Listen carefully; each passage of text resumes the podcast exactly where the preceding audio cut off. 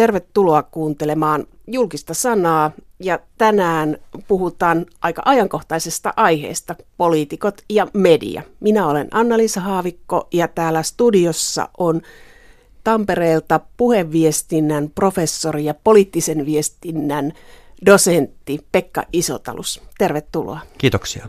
Viime viikolla tuli ensimmäinen vaalikeskustelu, kunnallisvaalikeskustelu, ja se oli puheenjohtaja. Minkälainen mieliala syntyi tuosta keskustelusta? No varmaankaan se ei ollut mitään kaikkien aikojen paras vaalikeskustelu. Että sehän oli aika kaoottinen ja ehkä monen mielestä vähän tylsäkin. Yksi syy oli varmasti se, että tämä sote-keskustelu vei kaksi kolmasosaa koko keskusteluajasta. Ja tässä sote-keskustelussahan silmiinpistävää oli se, että, että tämä keskustelu aika tarkkaan rajautui, että ketkä ovat hallituksessa ja ketkä ovat oppositiossa. Ja tämä argumentointi oli sen mukaista, että hallituspuolueet puolustivat ehdotuksiaan ja oppositiopuolueet vastustivat ehdotuksiaan, että, että se keskustelun kannalta oli vähän yksipuolista siinä mielessä. Oliko siinä mitään yllättävää? No mielenkiintoisin asia mielestäni oli Soinin muuttunut retoriikka. Että Soinihan on tähän saakka edustanut vaalikeskustelussa oppositiota ja ollut myös puolueen edustaja, joka on ikinä ollut hallituksessa. Joten hän on aina protestoinut tehtyjä päätöksiä ja tehtyjä ratkaisuja ja hän on ollut kaikkea vastaan. Mutta nyt hän olikin hallituspuolueen edustaja ja hänen täytyykin puolustaa niitä ehdotuksia ja niitä tekemisiä, mitä hallitus on tehnyt. Hän halusi ottaa tämmöisen vanhemman valtiomiehen roolin. Kuulkaas nyt, minä olen ollut täällä kauemmin kuin teistä kukaan. No hän käytti kyllä hyväkseen tätä asemaa, että on vetäytymässä ja on ollut jo pitkään mukana. Mutta tämä oli tyypillistä, että kun on suuri vaalikeskustelu, niin mennään puheenjohtajan vetosesti ja nyt on kunnallisvaalit ja valitaan kuntiin päättäjiä. Niin eikö tässä ole vähän tämmöinen ristiriita? On ja ei. Öm, tässä keskustelussa myös niin silmiinpistävää on se, että kaikki asiathan eivät oikein liittyneet kuntiin, mistä siinä keskusteltiin. Mutta tuota, kuntavaaleissakin on nämä eduskuntapuolueet hyvin vahvasti esillä ja samoja puolueita äänestetään. Ja ihmisten mielikuvissa puheenjohtaja liittyy hyvin vahvasti puolueeseen. Että on oikeastaan vaikea erottaa sitä, että mitä äänestäjät ajattelevat puolueesta ja mitä he ajattelevat puheenjohtajasta. Että ne, niillä on niin kiinteä suhde jolloin puheenjohtaja saattaa vaikuttaa hyvin paljon siihen ja hänen viestinsä siihen, että mitä ajatellaan puolueesta ja mitä puoluetta päätetään äänestää. Eli puheenjohtajan julkisuuskuva on tärkeä. Kun me katsotaan vaalikeskusteluja ja meille monille se on tämmöinen vähän niin kuin urheilukilpailujen katsominen, mutta Pekka Isotalus, sinä teet koko ajan töitä katsoessasi vaalitenttejä. Ja tähän vaalitenttiin on tullut jälkiarviointi. Eli arvostellaan pukeutumista, retoriikkaa, sisältöä. Mikä vaikutus tällä arvioinnilla on? No, ähm, kyllä tutkimukset osoittaa, että sillä jälkiarvioinnilla on vaikutusta siihen, että, että mitä ihmiset ajattelevat siitä, kuka menestyi vaalikeskustelussa. Ja esimerkiksi Yhdysvalloissa hyvin voimakkaasti pyritään vaikuttamaan siihen, että, että miten ö, lehdet jälkikäteen kirjoittaisi tai televisiokanavat jälkikäteen niin raportoisi, että kuka voitti väittelyn ja juuri sen takia, että se vaikuttaisi ihmisten mielikuviin siitä, kuka sen oikeasti voitti. Meillä Suomessakin on hyvin paljon tämmöistä jälkikäteen kirjoittelua ja arviointia, ja meillä ehkä suhtaudutaan vähän kevyesti asiaan ikään kuin, että kuka tahansa voi niin kuin tehdä näitä arviointeja ja toimittajat tekevät näitä ehkä kevyen perustein, ehkä vähän viihteelliselläkin niin kuin mielellä. Ja niillä saattaa kuitenkin olla vaikutusta siihen, mitä ajatellaan siitä, että, että miten se vaalikeskustelu niiden puheenjohtajien kannalta itse asiassa meni. Eli Pekka Isotalous, väität, että tämä vaalikeskustelujen jälkiarviointi on – niin sanotussa suuressa maailmassa se on se paikka, jossa vaikutetaan ja siihen vaikutetaan ulkopuolelta. Mutta tiedätkö, että Suomessa olisi tällaista, että ää, lobbarit vaikuttaa siihen, miten lehdet kirjoittaa jälkiarvioinneista tai ketä valitaan jälkiarvioimaan? En ole kuullut kyllä sellaisesta, että meillä niin suoraan vaikutettaisiin siihen, että, että ketä valitaan arvioimaan tai että minkälaisia ne arvioinnit olisivat – mutta että tähän hyvin läheisesti liittyvä asia on esimerkiksi se, että, että myös tässä sosiaalisessa mediassa nykyään arvioidaan aktiivisesti näiden vaalikeskustelujen aikana näitä puheenjohtajia ja niihin sekä maailmalla että meillä puolueet pyrkivät vaikuttamaan, että minkälaisia arvioita siellä esitetään näistä puheenjohtajista. Eli tämä Twitter-keskustelu, mikä käy vaalikeskustelun aikana, niin se on masinoitua keskustelua osittain. Osittain on, siis maailmalta on merkkejä siitä, että sitä niin pyrkivät puolueet vaikuttamaan siihen, että, että miten siellä keskustellaan. Meilläkin on eduskuntavaaleista ainakin SDPltä sellaisia viestejä tullut, että siellä pyrittiin antamaan valmiiksi twiittejä, mitä kannattaisi vaalikeskustelun aikana lähettää olkaa tarkkana äänestäjät. Mutta tämä on vielä kiinnostavaa tämä median rooli tässä jälkiarvioinnissa, että siihen suhtaudutaan, niin kuin sanoit Pekka Isotalus, vielä vähän sillä tavalla, että sillä ikään kuin ei olisi suurta vaikutusta, mutta sillä on suurempi vaikutus, mitä me oletamme. No ainakin siitä olen samaa mieltä, että siihen suhtaudutaan, että sillä ei olisi suurta vaikutusta. Että siihen suhtaudutaan vähän tämmöisenä viihteenä. Mutta meiltä ehkä puuttuu Suomesta ihan semmoinen suora tutkimus, missä olisi tarkasteltu, että kuinka paljon se lopulta vaikuttaa. Koska nämä vaalikeskusteluthan kaiken kaikkiaan eivät välttämättä muuta ihmisten käsityksiä, vaan ne vahvistavat ennemminkin meidän aikaisempia käsityksiä. Eli tämä on tämmöinen niin kuin vahvistusefekti näillä vaalikeskusteluilla, ei muutos. No ensisijaisesti nimenomaan tämmöinen vahvistava efekti, että, että ehkä meillä on niin joku ajatus siitä, että ketä me voitaisiin äänestää tai mitä puolueita me voitaisiin äänestää. Ja sitten kun me katsomme tämmöistä vaalikeskustelua, niin me ehkä huomaamme niitä asioita, että joo, tuon puheenjohtajan kanssa olen samaa mieltä tai hän esiintyy edukseen, hänellä on hyviä mielipiteitä ja sitten se meidän mielikuvamme siitä, että ketä kannattaa äänestää vahvistuu. Toki on jonkin verran niitäkin, joilla mielipide saattaa muuttua, mutta että niitäkin kohdalla ehkä niin, että, että yksi yksittäinen keskustelu ei muuta äänestäjän mielipidettä, että nyt äänestäisi ihan eri henkilöä kuin mitä on aikonut, mutta että ehkä kun näitä ennen vaaleja näitä keskusteluja tulee useita, niin niillä saattaa olla tämmöistä yhteisvaikutusta.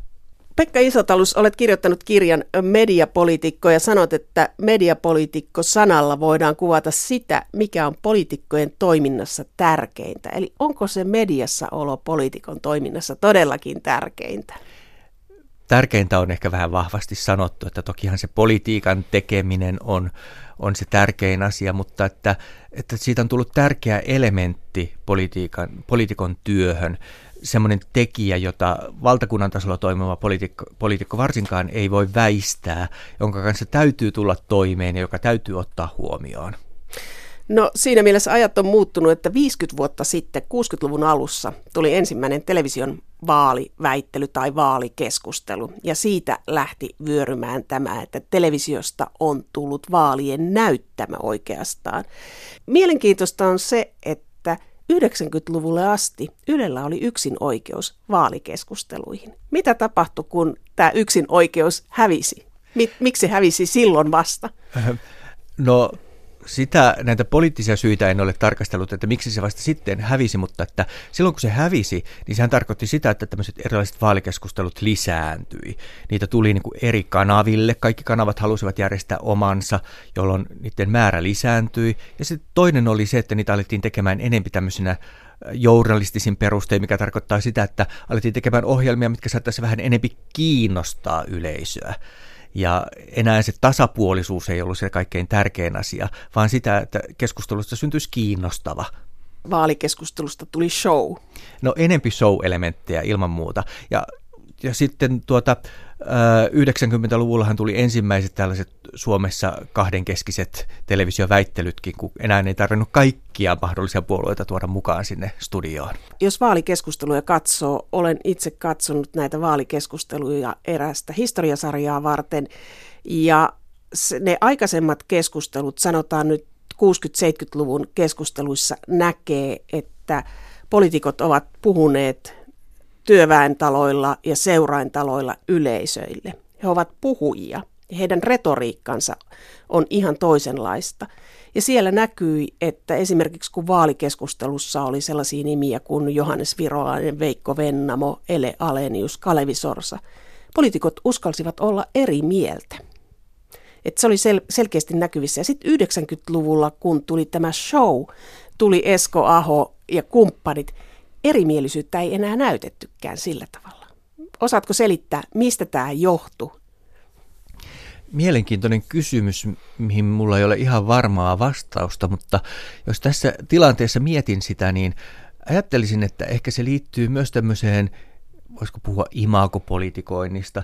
Ajateltiin ja ruvettiin enempi kiinnittämään huomiota siihen, että minkälainen kokonaisvaikutelma siitä esiintymisestä syntyy.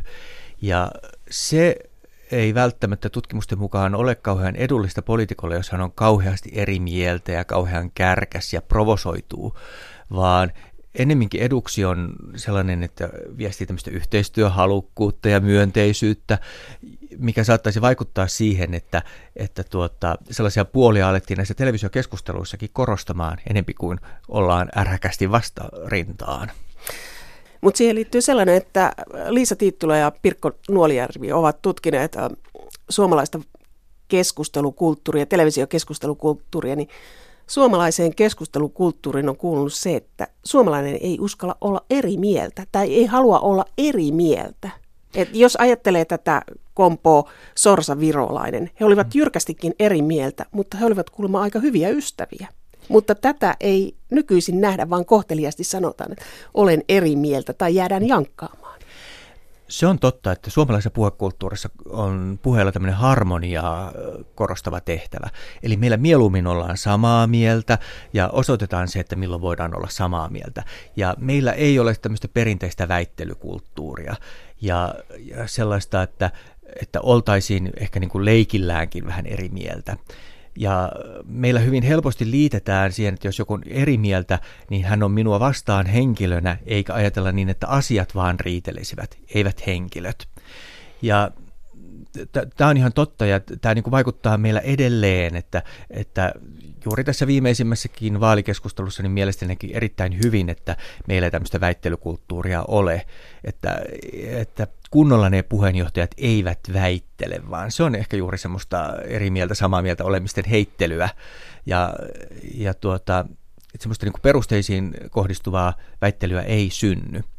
Mutta toinen tekijä on myös se, että, että tuota, ei pelkästään tämä kulttuuri, millä on hyvin suuri vaikutus, mutta myös se, että meillä on monipuoluejärjestelmä. Jos me ajatellaan jotakin Brittejä tai Yhdysvaltoja, mitkä on kaksipuoluejärjestelmiä lähinnä, niin siellähän nämä puolueet, niiden tehtävä on voittaa se toinen. Ja silloin voidaan olla hyvin rajusti niin kuin eri mieltä sen vastapuolen kanssa, esimerkiksi Yhdysvaltojen presidentinvaaliväittelyissä, koska on tavoitteena voittaa se toinen ja, ja, ja että toinen häviää. Mutta meillä vaikkapa eduskuntavaalien jälkeen, pitää pystyä niin kuin muodostamaan yhteinen hallitus niiden muiden puolueiden kanssa, niin ei voi olla kauhean jyrkkä ja kauhean kiivas ja kauhean vihainen niille muille. Mutta voi olla eri mieltä, että eihän se tarkoita sitä, että jos on kiivas toiselle, niin on vain, että ajan sitä asiaa, että se liittyy meidän keskustelukulttuuriin ja retoriseen kulttuuriin, että, että ehkä me ei osata vielä keskustella, että me ollaan yksilösuorittajia. No tuota, äh, olen analysoinut näitä suomalaisia vaalikeskusteluja semmoisen amerikkalaisen mallin mukaan, jossa niin keskeisiä elementtejä on hyökkäys ja puolustus. Eli nämä väittelyn perinteiset elementit. Ja sitten niiden lisäksi kolmas tämmöinen kehu, itsensä kehuminen, ajatustensa kehuminen. Mutta näitä hyökkäyksiä ja puolustuksia, kun yrittää katsoa suomalaista vaalikeskustelusta, niin niitä hyökkäyksiä löytyy tosi vähän. Eli että meillä ei niin oikein hyökätä sitä toista osapuolta kohtaan, niin kuin väittelyssä itse asiassa kuuluu. Mutta että sanoisin, että meillä kuitenkin voidaan olla eri mieltä, että sanotaan, että on jostakin eri mieltä, mutta semmoista varsinaista ää, väittelyn tapasta hyökkäämistä meillä ei ole. Kuvaavaa on, että kun sovelsin tätä mallia ja analysoin näitä suomalaisia vaalikeskusteluja ja yritin etsiä niistä hyökkäyksiä, niin sitä piti katsoa hyvin laajalla skaalalla, että kaikki, joissa oltiin edes vähän eri mieltä, niin piti laskea hyökkäyksiksi. Sitten yksi romanialainen opiskelija tai romaniasta kotoisin oleva opiskelija käytti omassa opinnäytteessään tätä samaa mallia ja hän oli tutkinut tämän minun analyysini hyvin tarkkaan. Ja hän totesi, että, että romanialaisesta näkökulmasta mikään näistä puheenvuoroista ei olisi hyökkäys, jonka oli tulkinut hyökkäykseksi, että ne olivat niin lieviä. Kyllähän äh, suomalainen poliitikko televisiossa on muuttunut, että yritetään olla yleisölle mieliksi, mie- miellyttäminen, että jos ajattelee 60-luvun esimerkiksi presidentinvaalitenttejä, niin siellä on klassikkoon pankinjohtaja Matti Virkkunen, joka juuri katso ruutuun tai hän ei katso yleisöä, hän tuijottaa pöytää, pöydällä on vesilasi, joka näyttää lähinnä krokilasilta ja hän polttaa tupakkaa ja katsoo alaspäin ja puhuu monologia. Ja tästä on mm. kyllä aika pitkälle jo päästy, että katsotaan yleisöä, mutta toisaalta se on jo niin erilainen hahmo, että voisi kuvitella, että tällainen voisi tänä, tänä päivänä tulla sen takia, että on niin erilainen, niin, niin, niin kuin omansa. Niin, näkisin niin, että nykyiset poliitikot ovat oppineet toimimaan äh, televisiossa. He ovat oppineet, että miten siellä kannattaa toimia, miten arvioinnit on mahdollisimman positiivisia. Ja esimerkiksi sen, että kun televisiossa ollaan, niin se ensisijainen yleisö on kuitenkin siellä ruudun toisella puolella, eikä suinkaan siellä studiossa. Jos onkin niin, että tämmöinen vaalikeskustelu ei sovikaan suomalaiseen kulttuuriin, jos ei se olekaan meille hyvä muoto. Hyvä kysymys, aiheellinen kysymys, mutta toisaalta ne ovat edelleen eniten yleisöä keräviä foorumeita koko vaalien aikana, että mitään muuta väylää kautta ei tavoiteta niin suurta yleisöä ne myös näyttävät kiinnostavan yleisöä, niistä syntyy paljon keskustelua ja ne ovat niin kuin kampanjan sellaisia erityishetkiä, kun näitä suuria vaalikeskusteluja on. Ja on viitteitä siitä, että, että niiden aikana arvioidaan oikeasti sitä, että, että ketä äänestettäisiin. Eli niillä on suuri vaikutus äänestyskäyttäytymiseen. Jonkin verran ainakin. On, onko tutkimustietoa siitä, että jonkun floppaus vaalitentissä olisi näkynyt äänestystuloksessa? No viitteitä on esimerkiksi sellaisesta, että, että ennakkoäänet ovat saattaneet olla korkeammat kuin sitten itse vaalipäivän äänet, ja sitten on pohdittu sitä, että onko se viime hetken televisioesiintyminen jotenkin niin kuin pilannut äh, ne vaalipäivän äänet tai vähentänyt niitä vaalipäivän ääniä. Ja tällainen oli viime, viime eduskuntavaalien yhteydessä Antti Rinteen esiintymisen kohdalla pohdittiin. Sanot, että olennaista poliitikolle on odotusten ylittäminen – että ensin on se median luoma kuva, koska harvat meistä on poliitikkoja nähnyt livenä tai tavannut. Eli media luo kuvan poliitikosta ja sitten poliitikon pitää vaalikeskustelussa kumota se odotus. Se luo yllätystä. Niin, parhaiten se ehkä toimii siinä tapauksessa, että ihmisillä ei ole kauhean vahvaa mielikuvaa tai ne odotukset eivät ole kauhean korkealla. Ja sitten kun yhtäkkiä tapahtuukin tämmöinen myönteinen yllätys, että henkilö esiintyy paremmin kuin mitä odotettiin, Tällaisesta meillä kaksi esimerkiksi ainakin hyvin selkeää esimerkkejä. Silloin kun Sauli Niinistö oli 90-luvulla ensimmäisen kerran kokoomuksen puheenjohtajana, niin kukaan ei oikein niin kuin etukäteen odottanut häneltä mitään erityistä suoritusta. Ja sitten hän olikin yhtäkkiä televisiossa varsin hyvää ja pystyi argumentoimaan ja hänen juristitaustansa tuli näissä väittelyissä hyvin esille. Ja lehdet alkoivat kirjoittamaan yllättävän positiivisesti, että kuinka Sauli Niinistö yllätti ja esiintyi hyvin suhteessa Esko Ahoon ja Paavo Lippuseen, jotka olivat pääkilpailijat silloin. Toinen esimerkki löytyy muutaman vuoden takaa eduskuntavaaleista, kun Jutta Urpilainen oli SDPn puheenjohtajana ja häntä oli kritisoitu aikaisemmista esiintymisistään. Ja odotukset olivat siis aika alhaiset. Ja yhtäkkiä hän petrasikin. Hän esiintyi monien mielestä paljon paremmin kuin mitä odotettiin ja mikä ne aikaisemmat kokemukset oli, mikä ehkä toi niin kuin lisää klooriaa siihen kirjoitteluun ja hänestä kirjoitettiin vielä positiivisemmin kuin mitä se esiintyminen itse asiassa olikaan. Korostuuko tämmöisessä TV-keskustelussa niin puhujan henkilö sisällön hinnalla? Näin saattaa käydä. Televisio korostaa ihmistä, joka siinä ruudussa näkyy. Televisio tuo puhujan hyvin lähelle, ihan samalla tavalla kuin kasvokkaistilanteessa, jolloin meillä kiinnittyy huomio helposti siihen puhujaan, hänen ominaisuuksinsa ja esimerkiksi hänen kasvoihinsa. Ja, ja se visuaalisuus kiinnittää meidän huomion kaiken kaikkiaan. Ja niin saattaa olla, että se visuaalisuus vie jopa huomiota siltä, mitä kuullaan, mitä itse asiassa puhutaan. Yhdysvalloissa on tämmöisiä spin-doktoreita. Kerro Pekka Isotalus, mikä tämä hahmo politiikan taustalla on? Spin-doktorit tulivat julkisiksi Bill Clintonin presidentinvaalikampanjan aikana. Ja sen jälkeen niistä on ollut paljonkin kirjoittelua ja, ja tämä yhdysvaltalainen malli on levinnyt sitten ympäri maailmaa. He olivat alun perin tällaisia tohtorikoulutuksen saaneita, usein mediasta kannuksensa keränneitä, vahva mediakokemus taustalla. Ja heidän tavoitteenaan on vaikuttaa siihen, miten media kertoo politiikasta ja poliitikoista. Se on se ensisijainen tavoite. Ja he käyttävät sitä omaa ammattiosaamistaan monella eri tavalla ja ikään kuin kulissien takana pyrkivät manipuloimaan siten sitä, miten siitä poliitikosta kerrotaan, mitä siitä nostetaan esiin, tai miten jostakin poliittisesta ää, uudistuksesta tai esityksestä, miten siitä uutisoitaisiin. Pekka Isotalus, sullahan olisi kaikki avaimet tällaiseen työhön. Teetkö tällaista työtä? En ole tehnyt, mutta aina voi esittää joku työtarjouksen. no niin, seuraavissa presidentinvaaleissa, mutta onko meillä tällaisia? Meillä on viestintätoimistoja paljon ja tällaisia vaikuttajatoimistoja poliitikkojen takana, mutta onko varsinaisia spin-doktoreita? No sanoisin, että meillä ei varsinaisia spin-doktoreita ole, että meillä on ehkä kehittymässä tähän suuntaan. Meillä on ollut aika amatöörimäistä tämä tämmöinen median vaikuttamispyrkimykset ja, ja usein nämä henkilöt ovat semmoisia politiikasta vähän vetäytyneitä, jotka sitten vaikuttavat siellä kulissien taustalla. Mutta kyllähän meillä on esimerkkejä siitä, että jotkut puoluesihteerit ovat olleet esimerkiksi hyvin taitavia tällaisessa median käytössä ja pyrkineet niin kuin vaikuttamaan hyvin vahvasti siihen ja, ja tällaisia piirteitä on ollut.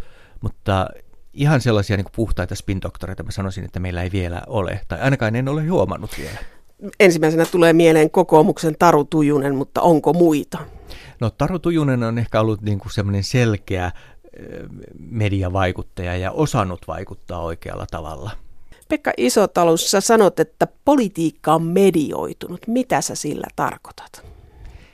Sitä, että politiikassa joudutaan ottamaan media huomioon. Sitä ei voida ohittaa. Öm, kaikki poliitikot joutuvat miettimään, että miltä asiat näyttävät mediassa ja, ja tekevät niin, ovat myös niin kuin mukautuneet siihen, että miettivät, että miltä asiat näyttävät mediassa, miten asiat kannattaa kertoa, että se menee hyvin läpi mediassa tai että media kiinnittää oikeisiin asioihin huomiota tai, tai milloin sille asialleen saisi huomiota, millä keinoilla mediassa. Ja, ja sitä se niin kuin käytännössä tämä medioituminen tarkoittaa pisimmillään medioituminen olisi sitä, että, että meidän elämässämme se, mitä media kertoo, alkaa olemaan tärkeämpää kuin se, että mitä todellisuudessa tapahtuu. Toimiiko tällaisessa poliittisessa viestinnässä, ja nyt jos ajatellaan tällaisia, tällaista vaalikautta, niin toimiiko siinä enemmän median logiikka kuin pol- politiikan logiikka? No tämä on juuri asia, josta kiistellään ja jota tutkijat tarkastelevat. Ja ja voidaan niin kuin, perinteinen näkökulma on ollut, että nämä on kilpasilla keskenään, että kumpi siellä nyt niin kuin hallitsee, ja näkökulma on ollut se, että, että median logiikka on tullut ja vähän voittanut tätä taistelua ja, ja sivuttanut politiikan logiikkaa, mutta uudemmat näkökulmat itse asiassa tuo esille, että ehkä tämä ei olekaan tämmöinen nollasummapeli, että toinen voittaa, toinen häviää, vaan että ne on niin kuin molemmat siellä jollakin lailla – ää, mukana ja ehkä molemmissa saattaa olla jopa samantyyppisiä tavo- tavoitteita. Poliitikot ja virkamiehet valittaa, että on liian paljon asioita, jotka jää katveeseen, jotka eivät ole niin sanotusti mediaseksikkäitä. No se on varmaan ihan niin kuin totta. Ja itse asiassa tähän niin kuin tarvitaan juuri viestinnän ammattilaisia. Tämä on mennyt niin monimutkaiseksi tämä systeemi, että poliitikko tarvitsee viestinnän, viestinnän ammattilaisia tuekseen, jotta pystyisi ne etukäteen vähemmän tärkeiltä näyttävät tai vähemmän kiinnostavilta näyttävät asiat pukemaan sellaiseen asuun, että media herää niihin.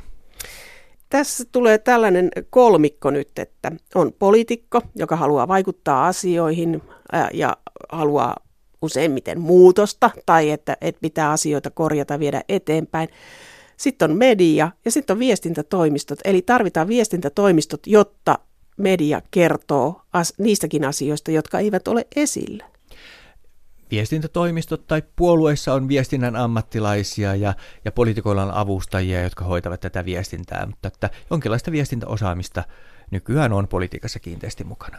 Pekka Isotalus, sä oot tutkinut myös poliitikkojen suhdetta mediaan ja lukenut valtavan määrän artikkeleita. Miten poliitikot suhtautuvat mediaan? Suhde on kaksijakoinen. Poliitikot tarvitsevat mediaa ja yrittävät pitää hyviä suhteita mediaan ja toimittajiin, tällainen riippuvuussuhde, mutta toisaalta media on myös semmoinen, mikä herättää helposti kritiikkiä. Eli se nähdään välillä jopa vastustajana tai jonkinlaisena hankalana yhteistyökumppani, joka ei ehkä ainakaan toimikaan niin kuin poliitikko haluaisi. Mitä he odottavat itse medialta? Poliitikot toivoo tietysti, että saisivat sitä huomiota mediassa, jota tarvitsevat, ja että, että pystyisivät vaikuttamaan siihen tapaan, jolla media kertoo asioista, ja että nimenomaan ne poliitikon asiakysymykset pääsevät esille. Että se on ehkä niin kuin se perimmäinen tavoite, mihin pyritään. No lehtien mielestä taas sitten ä, tota, politiikka on muuttanut enemmän kuin median tapa kertoa politiikasta. Yhdytkö tähän? No on varmaan politiikkakin muuttunut. Öö, on tapahtunut ihan sellaisia rakenteellisia muutoksia, mutta myös niin kuin ehkä poliitikotyypit ovat muuttuneet, että, että poliitikot ovat itsekin tietoisia siitä tarpeestaan mediaan ja mediajulkisuuteen ja pyrkivät toimimaan sen mukaan ja, ja median näkökulmasta välillä poliitikot ovat tekemään, valmiita tekemään ihan mitä tahansa päästäkseen mediaan. Tästäkö se johtuu, että väitetään, tämä on yleinen väittämä, mutta onko sille todistusta, että, että politiikka on henkilöitynyt mediassa? No kyllä se näyttäisi siltä, että tämmöistä henkilöitymistä on tapahtunut, vaikka tutkimustulokset ovat aika ristiriitaisia. Mutta mm, henkilöt, tämmöiset kärkipoliitikot, puolueiden puheenjohtajat ja muut kärkipoliitikot ovat niin kuin hyvin paljon esillä mediassa. Se on oikeastaan osoitettu, että mediassa tämä henkilöityminen näkyy. Se, mistä on ristiriitaisia tuloksia, on esimerkiksi se, että äänestävätkö ihmiset kuitenkaan niin kuin henkilöä entistä enempi vai onko siinä edelleen niin kuin tämmöiset periaatteelliset kysymykset tärkeitä. Mutta mediassa tämmöistä henkilöitymistä ainakin on tapahtunut. Sä oot myös sanonut, että yksittäiset poliitikot saa näkyvyyttä puolueen kustannuksella tai puolueen linjan kustannuksella. Kautta maailman on niin tutkimustuloksia, missä on todettu, että puolueet on muuttunut tämmöiseksi että ne pyrkii tavoittamaan kaikenlaisia äänestäjiä, tavoittamaan kaikki äänestäjät tämmöiseksi yleispuolueiksi. Ja jos puolueet ovat tämmöisiä yleispuolueita, ne on pakostakin aika samankaltaisia, ja äänestäjän voi olla vaikea sitten niin kuin erottaa, että, että millä tavalla puolueet eroavat toisistaan, jolloin yhdeksi keskeiseksi tekijäksi voi nousta nämä henkilöt, että niiden henkilöiden kautta profiloidutaan vähän erinäköisiksi ja erityyppisiksi, ja siitä saattaa tulla äänestäjälle enempikin semmoinen, mistä hän erottaa niitä puolueita, eikä aina niin kuin siitä aatemaailmasta. Eduskunnassa kiistelee Sipilä ja Rinne, ei hallituspuolue ja oppositio, että media henkilöi tämän henkilökiistaksi, vaikka olisi asiakiista. Eli tämä vie myös yleisön huomiota siihen, että nyt nämä henkilöt on eri mieltä, kun itse asiassa kyse on oppositiosta ja hallituspuolueesta. Niin, se on median tapa kertoa asioita, se on helpompi kertoa niistä henkilöiden kiistana. Ja toisaalta meitä äänestäjiä ehkä kiinnostaa enemmän tämmöiset henkilöiden väliset kiistat kuin jotkut aatteelliset ristiriidat. Aatetta, onko sitä? Niin. Sitä on moni kysyn. No onko politiikassa sukupuolella merkitystä, jos katsoo sitä median valossa? On. Miten se kyllä, näkyy? Kyllä se niin kuin on, että vaikka meillä Suomessa on ehkä vähempi kuin monessa monessa muussa maassa, että meillä on hyvin tasa-arvoinen yhteiskunta ja, ja politiikkakin hyvin tasa-arvoista, niin meilläkin on siinä eroa. Se esimerkiksi yhdessä meidän tutkimuksessa, missä me tutkittiin näitä johtavia poliitikkoja ja miten media kertoo niistä, niin media huomio keskittyi miespuolisille poliitikoille riippumatta heidän asemastaan – esimerkiksi ministereille. Ja naisministerit saivat vähemmän mediahuomiota. Mistä se johtuu? No, tässä on varmaan niin kuin va- paljon semmoisia vanhoja rakenteita, että tätä voi niin kuin myös pohtia siitä, että saako naisministerit, onko heidän salkkunsa vähemmän painavia vai ollaanko niistä vain vähemmän kiinnostuneita – voi olla myös, että naisten tapa tehdä politiikkaa on jollakin tavalla erilainen kuin miesten tapa, että ehkä he eivät ole kaikki niin mediatyrkkyjä kuin osa miespoliitikoista. Tätäkin voi pohtia. Mutta kyllä meillä näkyy monella tavalla, että, että, että puolueen puheenjohtajina äh, naiset kun tavoittelevat paikkoja, niin ei se ole mitenkään sukupuoleton kysymys edelleenkään. Ja, ja ei meillä ole vielä yhtään sellaista ison puolueen naispuheenjohtajaa, joka oli, olisi tullut valittua toisenkin kerran puheenjohtajaksi ja jonka ura olisi ollut jotenkin erityisen menestyksekäs. Tämä lasikatto on tullut paksummaksi, niin tämä median suhtautuminen nais- ja miespolitiikkoihin. Ja esimerkkinä on Matti Vanhasen hallitus, jossa oli varmaan maailman ennätysmäärä naisministereitä. Kyllä. Nämä miehet sai enemmän julkisuutta. No okei, ne miehet, muutamat miehet teki sellaisia temppuja, että he päätyivät julkisuuteen, mutta silti se ihmetyttää Kyllä, tämä, tämä on niin kuin oikea ihmetyksen aihe, ja, mutta näin se näyttää olevan. Ja kyllä tämmöisessä arkipäiväisessä keskustelussakin näkyy aika helposti se, että, että, että sukupuoliasiat nousevat helposti esille. Et sukupuolella on politiikassa Suomessa tänä päivänä merkitystä, vaikka meillä on pitkä parlamentaarinen ura naisilla. Pekka Isotalus, onko tämä suunta jotenkin ää, huolestuttava? Hyvä kysymys. Kyllä varmaan monien mielestä se on huolestuttava, että kyllähän niin kuin pitäisi pyrkiä sukupuolten väliseen tasa-arvoon monella eri tavalla. Ja, mutta toisaalta se, että, että meillä nimenomaan kun ollaan oltu näissä kansainvälisissä tutkimusprojekteissa mukana yhteisissä kirjoissa, niin meillähän tämä tilanne on kuitenkin niin kuin hyvä verrattuna moneen moneen muuhun maahan, että, että viimeksi keskustelin yhdysvaltalaisten tutkijoiden kanssa, jotka niin kuin, joissa tämä tilanne on esimerkiksi aivan eri, että esimerkiksi Hillary Clintonin mm, saama huomio ja, ja, ja se, miten häntä kommentoitiin ja minkälaiset asiat siellä olivat edessä, niin olivat monessa suhteessa hyvin sukupuolittuneita. Tutkitte, miten suomalaisia politiikan johtohahmoja arvioidaan mediassa, niin mitä heiltä odotetaan siellä mediassa näiltä johtohahmoilta? Odotukset on hyvin monentyyppisiä, mutta että esimerkiksi sellainen sieltä niin kuin erottuu, että on aika tämmöiset ristiriitaiset toiveet medialla. Että toisaalta arvostetaan tämmöistä asiapolitiikkoa, joka on ammattitaitoinen, hoitaa hommansa, hallitsee asiat ja ei niin kuin liikaa korosta itseään, vaan niin kuin tuo niitä politiikkaa esille. Mutta sitten on ristiriitainen odotus samaan aikaan, että odotetaan tämmöisiä kansanhurmaajia, jotka on niin kuin taitavia viestiöitä, ovat mediassa kuin kotonaan, ää, ovat hyvin sujuvia, innostavia, puhuvat niin kuin värikkäästi, joilla on niin kuin karismaa. Ja näitä odotetaan niin kuin samaan aikaan. Ja varmaan on niin kuin poliitikolle aika mahdoton tehtävä olla näitä molempia – samanaikaisesti. Että meillä on esimerkkejä molemmista ääripäistä, mutta ihan heti ei tule mieleen sellaista poliitikkoa, joka olisi hyvin selkeästi näitä molempia. Sano esimerkit ääripäistä, ketkä tulee mieleen. Kansanhurmaajina minun mielestäni on Timo Soini ja Alexander Stubb hyviä esimerkkejä. He ovat hyvin taitavia viestiöitä molemmat. Tämmöisiä asiapolitiikkoja olisivat varmaan Matti Vanhanen, Juha Sipilä, Mari Kiviniemi. Mutta sitten Alexander Stubista tuli mieleen, että hän on niitä harvoja miespolitiikkoja, joiden pukeutumista ja tyyliä on arvioitu. Kene, kaikki muut ovat päässeet vähällä.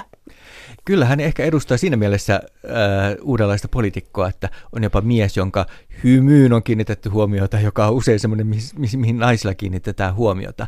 Mutta täällä on myös kansainvälisiä esimerkkejä, että myös Obama niin kuin ulkoasuun ja tämmöiseen ruumiin rakenteeseen, hoikkuuteen, ö, sporttisuuteen kiinnitettiin huomiota vähän samalla tavalla kuin Stupin ulkonäköön, että, ö, että se niin kuin nousee esille nykyään miespolitiikkojenkin kohdalla, mutta siinäkin on edelleen ero, että, että mitä kommentoidaan miesten ulkonäöstä ja mitä kommentoidaan naisten ulkonäöstä. No mitä eroa siinä on? No miesten ulkonäöstä helposti kun ko- kommentoidaan, niin sitä tuodaan niin kuin esimerkiksi juuri tämmöistä urheilullisuutta tai, tai hoikkuutta esille, tai äh, korostetaan leveitä hartioita, joiden varassa Suomi voi olla, mutta että, että naisten kommentointi on ehkä niin kuin, sitä on helposti enemmän, mutta se saattaa liittyä vähän epäolennaisempiin asioihin ja saattaa olla vähän värittynyt enemmän mitä on se asiantuntijuus, kun tekin tutkitte, että mitä halutaan poliitikolta, niin se on asiantuntijuus. Mitä se asiantuntijuus on sitten? Sekinhän on loppujen lopuksi tämmöinen vaikutelma, mikä meille syntyy henkilöstä, että hän vaikuttaa asiantuntevalta. Eli usein tämmöinen asiantuntijuuden vaikutelma varmaan syntyy siitä, että, että henkilö pystyy antamaan kuvan siitä, että tietää, mistä puhuu, pystyy perustelemaan, pystyy nopeasti esimerkiksi reagoimaan toimittajien kysymyksiin ja vastauksia löytyy. Haluaisin myös korostaa tässä yhteydessä sellaista poliittista ammattitaitoa, että kun puhutaan niistä viestinnän asioista, niin poliittinen ammattitaito helposti unohtuu ja Mielestäni Timo Soini on kyllä esimerkki siitä, että missä niin kuin tällaiset yhdistyvät. Että hän on hyvin taitava viestiä ja hänen retoriikkaansa on paljon niin kuin korostettu, että siinä on niin kuin paljon paljon hyviä ominaisuuksia. Mutta jos niin pienen puolueen puheenjohtaja pystyy kasvattamaan puolueensa yhdeksi isoimmaksi puolueeksi ja pääsemään niin kuin tämmöisestä protestipuolueen asemasta hallituspuolueeksi ja henkilö itse ulkoministeriksi, niin kyllähän siihen sisältyy myös paljon tämmöistä poliittista ammattitaitoa, että oikeaan aikaan on osattu ottaa oikeita asioita esille ja vedota oikeaan aikaan niin kuin äänestäjiin niin kuin oikealla teemalla ja, ja ottaa niitä oikeita askeleita oikeaan suuntaan. Tämän puolueen hi- historia on SMPssä ja siellä aikanaan oli Pekka, Sirkka ja Veikko ja sanottiin, että Sirkka teki sloganit, mutta kuka tekee Timo Soinin sloganit? Varmaan Timo Soinilla on itsellään ihan hyvä varasto ja hyvä taito, ja on hänellä varmasti niitä avustajiakin toki, jotka, jotka niitä hiotaan vielä pitemmälle. Et ole Pekka Isotalus törmännyt siihen ryhmään, joka laatii Soinin käsikirjoituksen. En henkilökohtaisesti. Pekka, Pekka Vennamo joskus sanoi itse haastattelussa, että isä opetti, että päätä, mitkä on ne kaksi asiaa, mitkä sanot vaalikeskustelussa. Vain kaksi asiaa pystyt sanomaan ja viemään perille. Mutta mitä siellä Soinin takana on, koska se on taitavaa median käyttöä. Onko meillä muita tällaisia median taitajia kuin Soini tällä hetkellä? No aikaisemminhan niin korostettiin esimerkiksi, kun Alexander Stubb tuli ministeriksi, niin hänen todella taitavaa median käyttöä. Lehdit jopa kirjoittivat, kuinka hän niin kuin kietoo pikkusormensa ympärille median, mikä kyllä niin kuin on aika mediakritiikitönkin näkökulma, mutta että häntä on esimerkiksi paljon kehuttu. No sitten yksi on, mikä on tullut politiikkaan on puolisojulkisuus, joka on meille ollut aika, se oli aika pitkään aika vierasta, mutta presidenttien vaaleissa puolisojulkisuus. Pekka Isotalus, mitä sanot tästä? Kyllä näin näyttäisi. Tämä on sellainen asia, missä on vähän vaihtelua ollut vaalien välillä, mutta tämmöinen yleistrendi näyttäisi juuri presidentinvaaleissa olevan se, että, että presidenttiehdokkaiden puolisot ovat yhä enemmän julkisuudessa. Ja kyllähän meillä viime presidentinvaaleissa vuonna 2012 oli selkeä esimerkki siitä, että puolisot olivat enemmän kuin aikaisemmin julkisuudessa, varsinkin toisella kierroksella Pekka Haaviston ja Sauli Niinistön puolisot. Eli se on uusi tekijä julkisuudessa silloin, kun presidenttiä valitaan, mutta ei se ole pääministerivaaleissa. Eli eduskuntavaaleissa se ei ole niin selkeä. Ei ole, ei ole. Ehkä pääministeri edustaa enempi itsekseen ja presidentti pari edustaa niin kuin parina Suomea, niin ehkä se sitä kautta nousee. Olet Pekka Isotalus puheviestinnän proffa, niin mitä sä sanoisit tämän päivän suomalaisten puheenjohtajapoliitikkojen retoriikasta? Onko retoriikka parantunut viime vuosina vai mitä retoriikalle on tapahtunut? Kyllä se on varmaan parantunut, että kyllä näissä viestintäasioissa politiikassa on menty eteenpäin, mutta kyllähän meillä niin kuin liittyy se, että meillä ei kauheasti korosteta tai arvosteta tämmöistä puhetaitoa, ja meillä ei kovin paljon kiinnitetä huomiota siihen, että, että minkälaisia puheita pidetään. Missä että, se näkyy, tai miten se näkyy? No juuri tämmöistä puheiden niin kuin kirjoittamisessa, että ajatellaan vähän, että kuka tahansa voi kirjoittaa puheen, ja, ja minkälaisen puheen tahansa voi niin kuin esittää, ja se on kuitenkin aika suuri niin kuin, työ kirjoittaa hyvä puhe. Kyllä me niin kuin, voidaan ottaa esimerkiksi yhdysvaltalaiset poliitikot tässä kyllä malliesimerkiksi, että kyllähän siellä niin kuin, ää, Trump nyt on oma lukunsa, mutta jos ajatellaan aikaisempia presidenttejä, jopa presidenttiehdokkaita, niin kyllähän ne pitävät todella taitavia puheita. Siellä on myös niin kuin iso joukkue takana, joka niitä puheita kirjoittaa. Ja jopa Obaman puoliso piti todella hyviä puheita, ja hänellä oli oma puheiden kirjoittajansa joka niin kuin onnistui kirjoittamaan todella hyviä puheita, niihin panostetaan, niitä pohditaan, niitä hiotaan kielellisesti ja niihin tuodaan niin kuin semmoista, että se ei ole meillä ehkä luotetaan siihen, että asiat puhuvat puolestaan. Ei niitä tarvi mitenkään niin kuin koristella jollakin kielellisillä asioilla. Tämä ilmiö Trump, niin oliko kyse siitä, että ihmiset oli kyllästynyt hiottuihin puheisiin Yhdysvalloissa? Että tämmöinen luonnonlapsi pääsee läpi?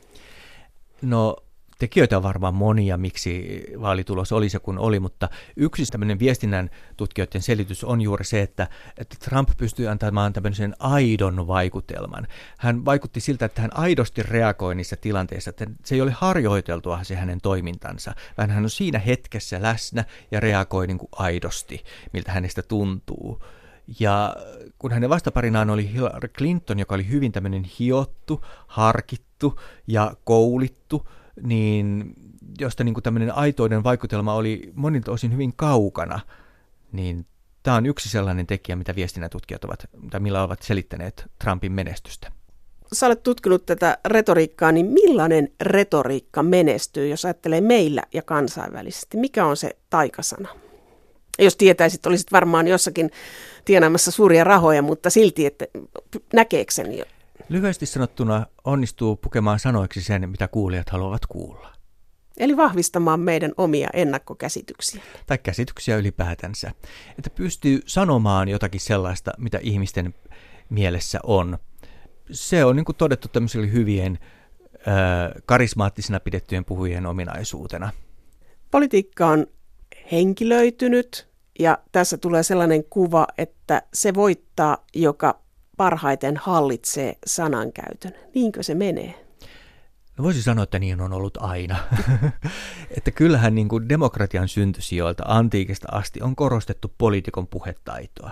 Ja että miten puhu, poliitikko puhuu yleisölle, miten se voittaa sillä puheellaan kuulijoiden äänestäjien niin kuin suosion puolelleen. Ja näin on ollut aina. Ei niitä äänestäjiä tavoiteta millään muulla tavalla kuin viestinnällä. Ja sen niin kuin taustalla on aina jonkinlainen niin kuin puhe yleensä että kyllä sitä niin kuin tarvitaan, niin se on niin kuin keskeinen elementti. Ei kukaan tiedä, mitä sinä ajattelet, jos et sinä kerro sitä heille. Kumpi siinä on tärkeämpi, asia vai tunne? Molemmat.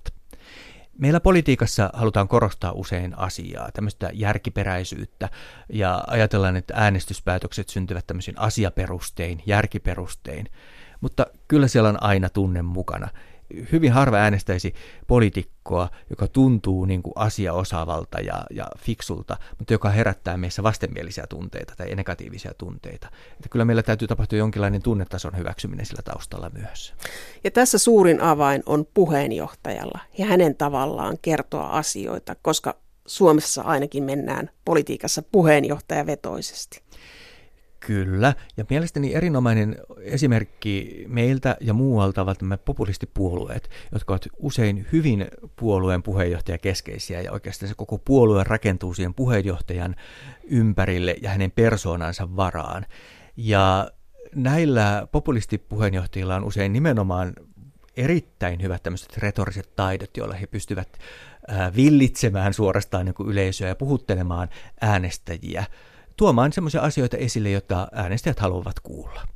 Eli jos perustaisi puolueen, niin pitäisi ensimmäiseksi hommata puheenjohtaja, jolla olisi erinomaiset retoriikan taidot, joka osaisi pukea asiat tunteeksi.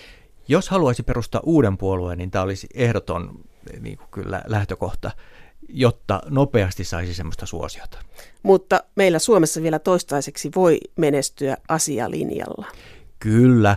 Ähm, ja se, että, että vaikka puhutaan asiapoliitikoista, niin ei se tarkoita sitä, että heidän viestintätaitonsa olisivat jotenkin niin kuin huonommat tai että he eivät tarvitsisi niitä, mutta että heidän kohdallaan niin arvostetaan ehkä semmoista vähän vaatimatonta tyyliä ja, ja suomalaisen kulttuuriin ehkä liittyy myös semmoinen, että, että semmoinen rauhallisuus ja kömpelyys ehkä viestii juuri sitä aitoudesta, mitä kaivataan meilläkin. Tämmöinen asia, ehkä kuivakas asialinja pärjää mediassa silti ja televisiokeskusteluissa. Kyllä pärjää niin kuin edelleen, mutta että kyllähän niin kuin politiikkaan kaiken kaikkiaan on, tullut enemmän tämmöistä showmeininkiä, kuten kaikkialle, että politiikka joutuu kaikkien muiden elämänalojen kanssa kilpailemaan yleisön kiinnostuksesta. Meillä kuitenkin on syytä olla huolissamme siitä, että, että kuinka kiinnostuneita kansalaiset ovat politiikasta ja äänestävätkö he vaaleissa ja näin, jolloin ei ole ehkä hyväksi, että, että politiikka on liian tämmöistä paperimakusta, liian kuivaa, liian asiapitosta. Että sillä show on ihan positiivisiakin vaikutuksia.